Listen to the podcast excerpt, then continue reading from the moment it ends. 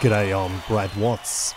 An outstanding result for the Socceroos last night at the FIFA World Cup, beating Tunisia one nil. It's Australia's first World Cup game win in twelve years. The Socceroos are now turning their attention to Thursday's game against Denmark. Aussie coach Graham Arnold says the historic win has united all sports fans.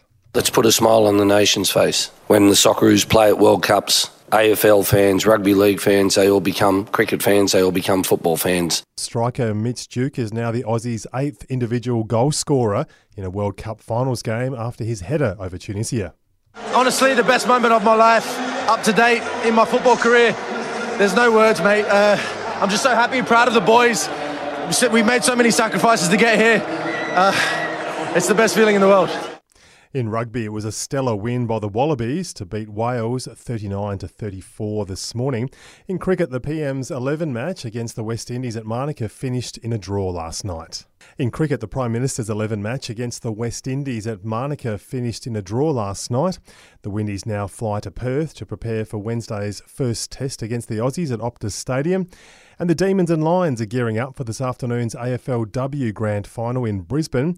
It's Melbourne's second straight Grand Final as they lost to Adelaide last year, while Brisbane heads into the clash with just two losses for the season.